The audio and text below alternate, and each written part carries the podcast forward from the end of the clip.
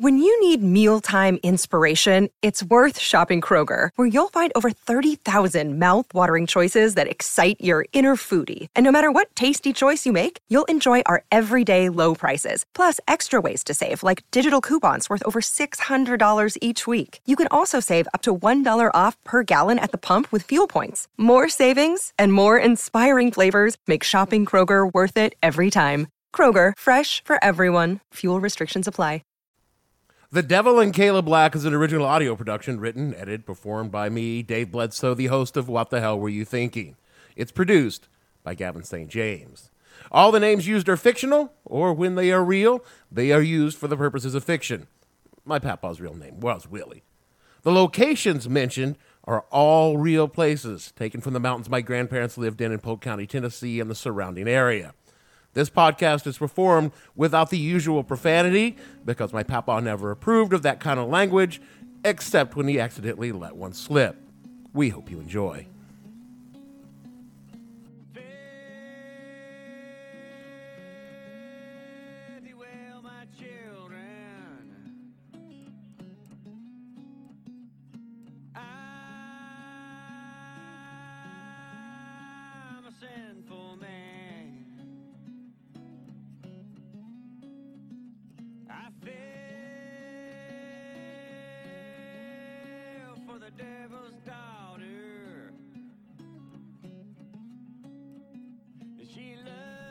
My papa used to tell me that if you found one man that spoke well about Caleb Black, he'd be lying because he owed him money. Because people were afraid of Caleb. It wasn't because he was as big as the side of the mountain, or that he was a mean drunk, or how when Caleb Black got drunk he liked to start a fight with you, or that, even, that he lied with every word he said. And it wasn't that some people said that Caleb had beat his wife to death one night when he was drunk. Nobody ever said that where Caleb Black could hear him. Um, all of those things are true, but there was a lot of men in the mountains those days you could say the same of. No, sir. People were afraid of Caleb Black because that man had done a deal with the devil. The story that my papa told me, he said had come from Caleb himself because when Caleb was deep in his whiskey, he loved to talk. And no one with any sense was going to tell Caleb to shut up. And he would almost brag about the story in the early years, but, uh, but as the years went by, his tone would change. And the story, as it was told in the hollers of eastern Tennessee, that old Caleb Black had gone deep back in the mountains looking for a place to hide his moonshine still where no one would ever find him. The revenue men had come thick down the hollers chasing a lingo moonshine, and not even the sheriff could keep him out anymore. So old Caleb, who was a bootlegger five generations deep, decided his still would be so far back and beyond, no one would ever find it. And then Caleb would tell the revenue men where everyone else's stills were, so he could have the only white lightning in that quarter of the state. So it was in the late fall of 1926 that Caleb took an old mule named Ashes, loaded it down with his pot and his coils, his corn and sugar and yeast, and began winding his way back and beyond a Towie Mountain, working his way up Coker Creek. Ain't many folks back there today, but in 1926, it was all empty hollers, and some of them were so deep the light of the sun don't even make it down to the bottom of them. There were places so far back that maybe nobody had walked there since the last days of the Cherokee before Andy Jackson had turned them off their lands. But Caleb was a man of the mountains. He knew the ways in, the ways out. He knew the places and how to follow the branches that led to the creek as they grew smaller and smaller until he could finally come up to the little springs that bubble out of the rock on the mountain. And the smaller the branch, Caleb believed the deeper the holler, and he wanted the deepest, darkest holler he could find. Somewhere way out past Coker Creek, north of Buck Bald. Maybe as far out as the North Carolina line. Not that that meant anything when you were so deep in the mountains. And he hit up on this branch that led back between two steep saddles rising up east and west. And that led to a narrow little holler, maybe two, three miles long. And in this holler, he found a cold water spring running clear from a cleft in the stone. And that is where he tied up his old mule ashes and set to putting together his still. And as the darkness deepened, it got dark early in that holler, he built himself a good fire, fished himself a jug of his finest corn out of his bags, and proceeded to get himself nice and mellow because he felt real good about this place. Yeah, it was a long haul in and out, But he was sure no revenue man or anyone else would ever find him or is still so far from anything or anyone. Which is why what happened next come as such a rude surprise because sometime on towards midnight he woke up with, with a fearful need to take himself a piss. So he got up, staggered off a little ways to get out the watershed, did his deed, and turned back to the fire to find an old fellow sitting on a stump right there at the edge of his firelight. Now, this old geezer was wearing him some grubby denim overalls, beat up leather boots, a thick flannel shirt, and a greasy red hat per- perched well back on his head. And he grinned up at Caleb Black as Caleb let out a shout. There wasn't fear, because Caleb wasn't afraid of anything, but it was more like surprise. That's what it was. Now, even an honest man, which Caleb Black never was, carries himself a gun when he goes walking through the mountains. You got bears and mountain lions and well, tales of darker things that live up in the wild places. So he always had a gun with him. It's probably because he has drank so much out of that jug of shine that he didn't notice until he reached for it that his gun wasn't on his hip. Is lying in plain sight on the bedroll, not but an arm's reach from the old man on his stump. Caleb probably figured it fell out in his sleep, so he reached down for the big bladed hunting knife he kept well sheathed in his right boot, only to find that too was gone. Fact if it was, that old man was using his hunting knife to clean out the grime from underneath his fingernails. Then he looked at Caleb with what my papa would call a big old shit eater if my granny wasn't nearby and says, You looking for this boy? Holding up Caleb's knife. Now, Caleb Black, braggart, thief, most likely a murderer, but he wasn't a coward. Everyone knew that. So he drew himself up to get ready for a fight. And this old man wanted to do it that way, then Caleb was passing sure he could handle him. What do you want, old man? What the hell are you doing at my fire in the middle of the night? And the fellow smiled at him, tossed the knife point down in the dirt between his feet, and said, Oh, come on now, boy. You know who I am. You've been doing for me for most of your life, and you you even liked it. I ain't never laid eyes on you before, and I sure as hell never done no work for you. I'm going to ask you just once more who are you and what the hell are you doing here? The old man stood up. He's tall, lean. His clothes hung on him like a scarecrow, but he didn't seem the least bit worried about the big man about to set on him. He said, Oh, come on now, boy. You know me. You know the kind of work you did. That bit with them Duffy cousins down in Etowah. Or how about old Elvin Cooley on Owl Creek? You took care of that Cherokee boy who was having troubles with for him. and let's not forget Melly. Now, Melly was the name of Caleb's now late wife. The old man gave him a big, toothless grin and said, You did all that for me, and you did so much more. I'm real pleased with it. That's why I come up here to find you, make you an offer for a full time position. Now, Caleb knew full well what the old man was talking about, but he couldn't for the life of him figure out how the old man knew all those things because they weren't the kind of thing you would talk about unless it was years later and you had done so many worse things and gotten clean away with it you weren't afraid of them anymore. But on that night, you got a funny feeling in the pit of his stomach that in another man some might call fear, but in Caleb Black it was something more like uh, concern. This wasn't anyone that he had run with or run with any of the rougher crowd in East Tennessee because they all knew each other or at least of each other. And the same went for folks over in North Carolina and North Georgia as well. And the old man looked old enough to have maybe run with Caleb's daddy, dead now for 20 years at the end of a shotgun in the hands of a Chattanooga sheriff. But he didn't think so. So Caleb looked hard at this old man and he whispered, What is your name? Oh, I've been known by a fair number of them. Back when this was Cherokee land, they called me Chikalu. And then when the first white folks crossed the mountain, some of them called me Clutie. Always been kind of fond of that one. Now these days, I, I just I reckon I'm going by Nick Scratch. It's kind of a play on words, you know, Nicks and Scratches. you can just call me Nick. And he held out a long, bony arm to shake hands, and without thinking, Caleb took it and shook it. Sit on down, boy, he said. We got some stuff to talk over. Now, like I said, Caleb Black, no coward, but he wasn't no stupid man either. He had a fair good idea who the old man was telling him he was because he'd done his churching when he was little for all the good it done him.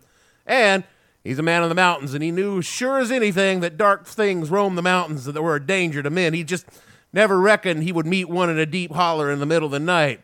And another man Even a brave man or a bad man such as himself probably would have run off and hide and wait for the sunrise such as it was, but he had never been one to run away from anything, and he wasn't about to start now.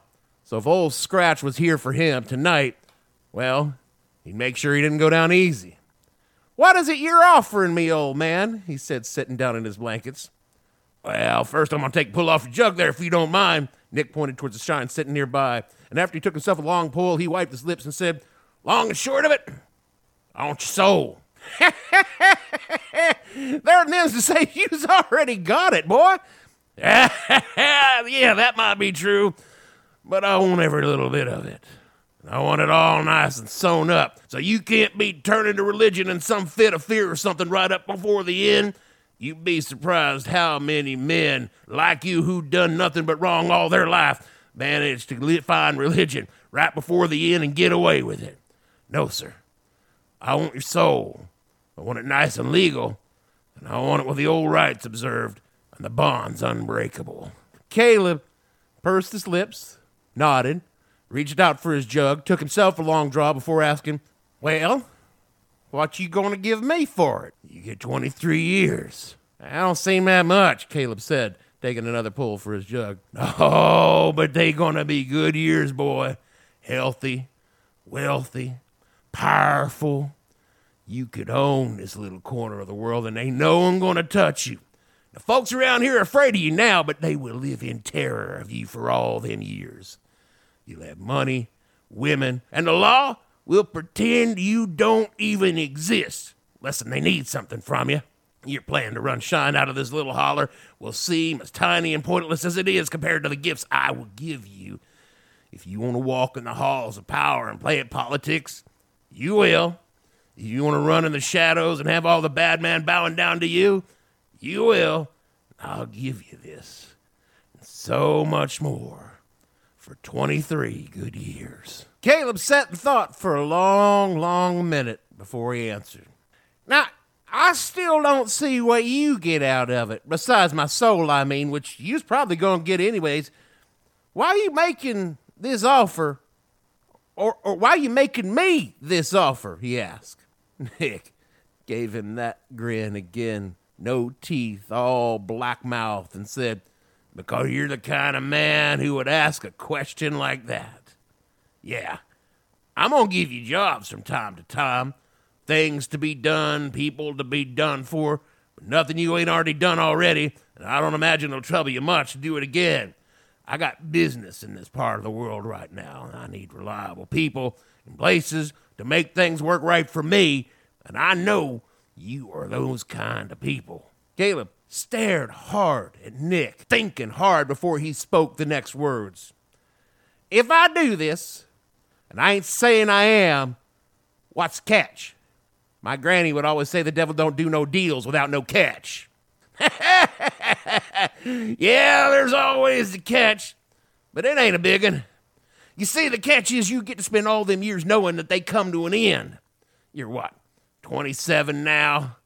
And as them years go by, you're going to become obsessed with how few of them you got left. And the closer you get to 50, you're going to start to worry more and more about the costs. Nick spread his arms out, and his tone became as smooth as sunny now. But that ain't none of my doing, boy. That's all in your head, not mine. All you need to know is for most of them years, you won't even think about it. You're going to be so happy with what you got and all you can do, it won't bother you until the end when it comes time for me to get everything back and your soul. And like I said, Caleb Black not stupid. He knew the old man was double dealing him, but he was a young man. And a young man is anything but farsighted. And Caleb figured there was no promise that he would even live to see 50 years old in the first place. Well, with the life he was leading, and should he live that long, there was a better than fair chance he'd spend most of those years, if not all of them, behind bars. So what if he only had 23 years of all the things that young men like him dreamed of? At least he got those. So that was when Caleb Black stuck out his big hand for Nick Scratch and said, You got yourself a deal. Nick smiled this time, his lips thin and his eyes glittering in the fire, and lifted up the hunting knife between his feet, and handed it to Caleb Black, and said, You're going to need to open up a vein on it, boy. Just a little bit.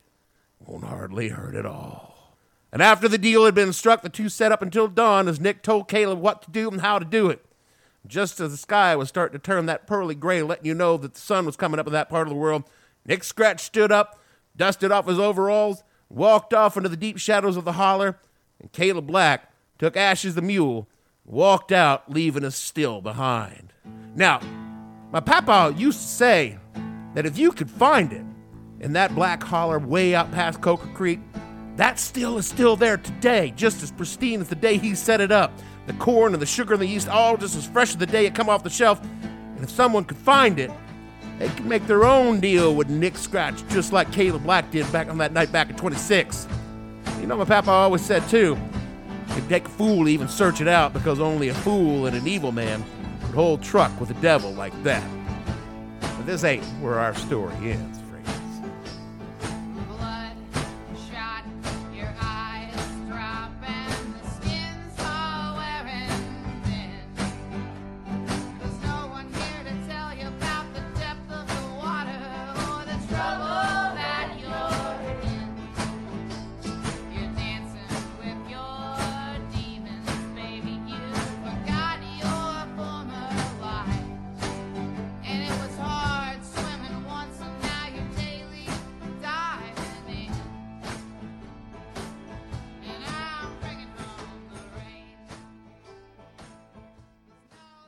I can tell you, friends, that old Nick was as good as his word, or at least as good as word as the devil can be.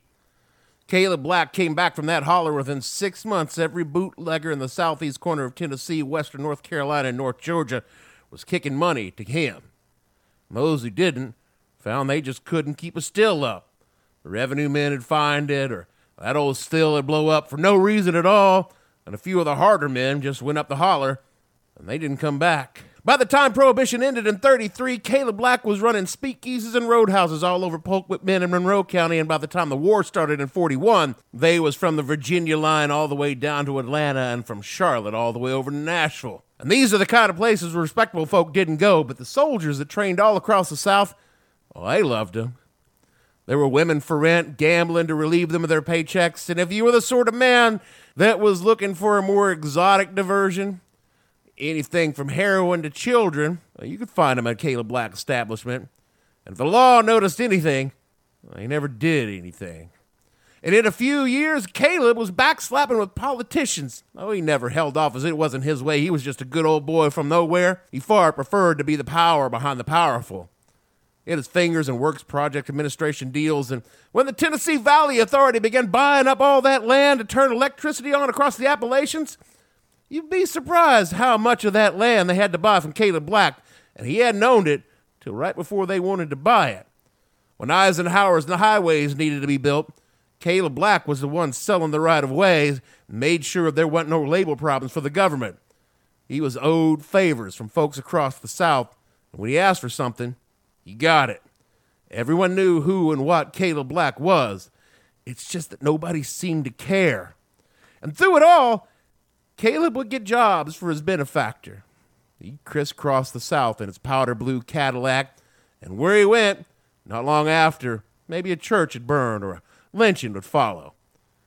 He made sure that red lines were drawn on maps to keep black folks from buying houses where they ought not, and when the white folks in Little Rock blocked the way into that school, well, there was a powder blue Cadillac could be quietly seen pulling off just as the cameras start rolling. When the Battle of Athens took place in 1946, Caleb Black was whispering in ears on both sides, and he made sure that everybody involved had plenty of guns and ammunition.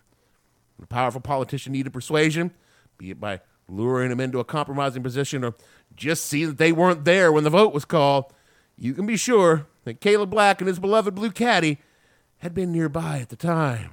He sold drugs, he sold people, he arranged murders and murdered some with his own hands. He forced businesses to toe the line and pay their insurance. And through it all, he still ran the bootleg liquor trade for most of southern Appalachia. And when Italian gentlemen came calling from out of the north, well, they met with Caleb Black And when they needed things taken care of down south in that part of the world, they paid him to see that they got done. If elections needed to go a certain way, or be they local or national, Caleb Black was the man you needed to see. He had his hand outstretched to shake, and had his palm greased for his little bit of help. And sometimes he'd be sent on jobs that made no sense to him. He'd just be told that sometimes someone needed to go, and that person had no power or influence at all, and Caleb Black had to see to it personally.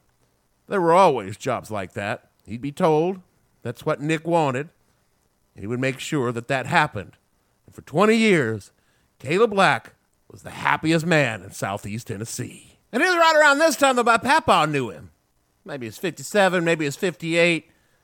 Because for all of his money and power, Caleb Black never left Polk County. He lived in a big house just east of Benton. And because he'd never left behind his roots as a moonshiners, all the local shiners would still come to his house personally and drop off payments to the big mans, just like they did back in 26, 27. Now, the amount of money was pitiful because by that time, illegal whiskey wasn't anywhere near the kind of income Caleb was seeing from all of his other jobs. He just like happened to come around and he'd make sit and listen to him and talk about the good old days. And they'd do that if they knew what was good for them. And my papa, who wasn't really a moonshiner, I mean, he ran a little shine just to keep his kids fed, and a lot of folks did that at the time. Just a little side hustle to help out when times were lean. And they were always lean in the mountains. Well, sometimes he had to drop off that money there. He told me that more and more when he went to Caleb's place to pay his dues, the man would already be drunk and rambling. He was always drunk and rambling. He just sat drinking raw moonshine from a mason jar pistol in his hand and would rave that it was all coming to an end and how the old man had put a hex on him that night. And one particular very bad afternoon, when Papa had gone to leave just a little $20 with the boss, Caleb held that big old 45 pistol he'd had with him that night he first met Nick and ordered my Papa to drink. My Papa wasn't a drinker. He's a good Christian man. Now, yeah, he might have sampled for quality from time to time, but he was never one for being drunk. When you were staring down that big bore of a 45, you took a drink when it was offered. Willie, Caleb slurred at him, you believe in the devil? My papa said truthfully, yeah, because he did believe in the devil. Willie, you believe the devil can still take a man's soul even if he were to repent of all his sins? Now, my papa knew that Caleb Black was many things. Mean drunk that'd start a fight with you when he was drunk, and he was always drunk, and then he lied with every word he said, and he'd beat his wife to death one night and he was drunk. And he knew that Caleb Black had done terrible things and gotten away with them scot free.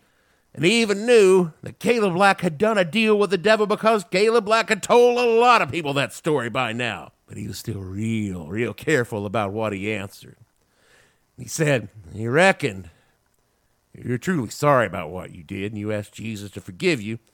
Well, you reckon that might work. Caleb Black looked at him, tears running down his eyes, and he put that pistol on the table and drained his mason jar full of moonshine and stared at him and said, Yeah? But what if you ain't sorry, you's just real scared? And passed out. My papa got up and left that house, and he never went back again. In the fall of 1958, the United States government came for Caleb Black. Hoover's G men came quiet like in the night and just ran up on his house outside of Benton. And by the time they were done, Caleb Black was sitting in a jail cell in Atlanta. They had it all. They had his money, his property, his fancy political friends all turned his back on him. The federal government had took apart his little empire from the roots. I even came asking my papa about him, but he, he kept quiet on that, like one does if they know what's good for him.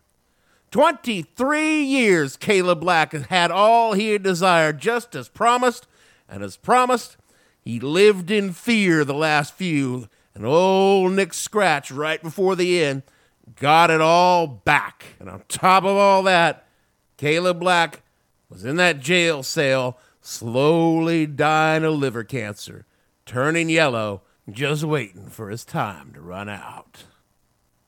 Now, this last part is just what my papa said he had heard. He didn't say it was true, didn't say it wasn't. He just said that's what he'd heard. that in the late fall of 1959, a tall man in a baggy black suit showed up at the jailhouse in Atlanta where Caleb was waiting for his trial. And that man took Caleb out of there when he left. And they drove north to Tennessee where they passed into the hills and up the mountains of Polk County in that fancy black Cadillac along State Route 30, then up over Towery Mountain, down some old logging roads that led back over towards Coker Creek. Tires crunching on gravel as it disappeared into the dark, them red tail lights of that big caddy staring back in the dark like, well, you know, a beast disappearing into the night. And finally disappeared deep in the hollers where no one goes and no one knows even today. And that was how Caleb Black didn't stand trial in Atlanta for all he had done. But he never come back home either. He was just gone. And all the folks decided not to talk about it, not to talk about any of it ever again, because everyone knew that Caleb Black had done a deal with the devil. But hey, that's still still up there if someone wanted to go look for it. Its copper coils running off end into a barrel. The pot setting over a fire ready to be stoked. The yeast and sugar and corn just piled up like it just come off old ash. If you were to wander deep enough back in the hollers, you might find it. Light that fire beneath the boiler and settle down for the mash to come up. And just wait to see who might come out of the dark with a deal for you.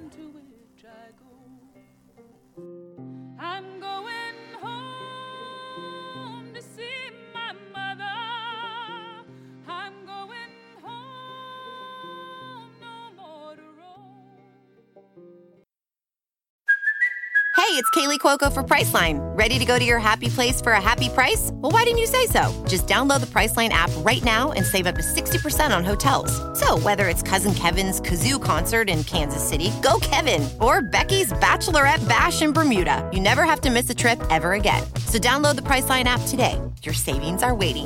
Go to your happy place for a. Go to your happy price.